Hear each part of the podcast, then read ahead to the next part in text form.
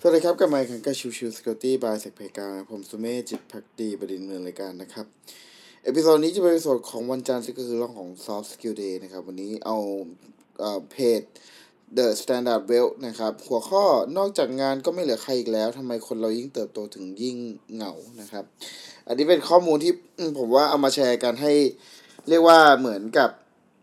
อาจจะมีบางคนสงสัยแล้วกันก็เลยเอามาพูดถึงนะครับ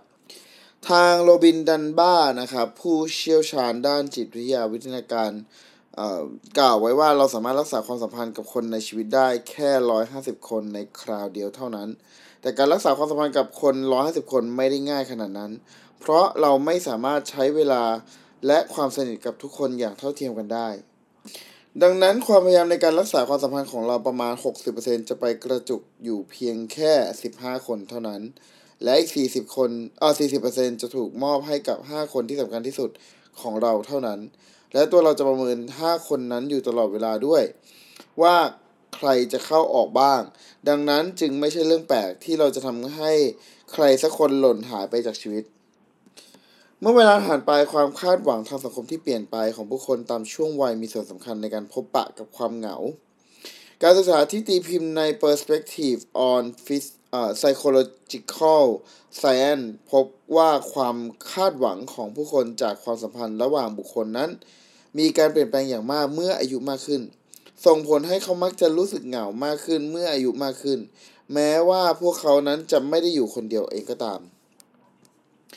เมื่อเราโตขึ้นความคาดหวังทางสังคมของเราก็จะเปลี่ยนไป ไม่เหมือนตอนเด็กที่เราเป็นเพื่อนกับใคร ก็เป็นเพื่อนด้วยใจล้วนๆ แต่เมื่อเราโตขึ้นปัจจัยอื่น ๆ มากมายก็เข้ามาเกี่ยวข้อง ทั้งความสนใจระดับความ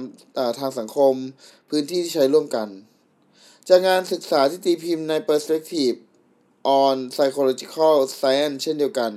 พบว่าความคาดหวังเกี่ยวกับความสัมพันธ์ระหว่างคนนั้น มีการเปลี่ยนแปลงไปตามอายุที่มากขึ้นทำให้คนยิ่งเหงา แม้ว่าจะมีเพื่อนอยู่บ้าง แต่ความคาดหวังที่สูงขึ้นจะทำให้เรารู้สึกเหงาอยู่ดี อีกทั้งยังมีงานวิจัยอีกชิ้นหนึ่งได้เห็นว่าคนช่วงอายุระหว่าง 18 ถึง 29 ปี รู้สึกว่าปริมาณเวลาที่ใช้ร่วมกับผู้อื่นนั้น เป็นปัจจัยที่สามารถชี้วัดความเหงาได้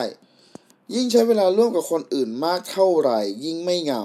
แต่สำหรับคนที่โตขึ้นไปแล้วระหว่างอายุ 30 ถึง 64 ปี กลับรู้สึกว่าคุณภาพของเวลาต่างหากที่เป็นการชี้วัดความเหงา ยิ่งเวลาที่ใช้กับคนอื่นมีคุณภาพมากเท่าไหร่ ก็ยิ่งไม่เหงา แม้ว่าจะเป็นช่วงเวลาสั้นๆ แต่ถ้ามีความหมายก็ไม่เหงาแล้ว บางคนกลัวที่จะต้องหาเพื่อนใหม่ หรือเริ่มความสัมพันธ์ใหม่ ที่จริงแล้วเราสามารถบรรเทาความเหงาลงได้ด้วยการติดต่อเพื่อนเก่ากลับไปบ้าง หรือทักไปคุยกับคนที่เราอยากคุยด้วยใช้เวลาด้วยกันอย่างมีคุณภาพไม่จำเป็นต้องรายล้อมไปด้วยคนผู้คนมากมาย ก็หายเหงาได้ด้วยการเชื่อมใจกันละกัน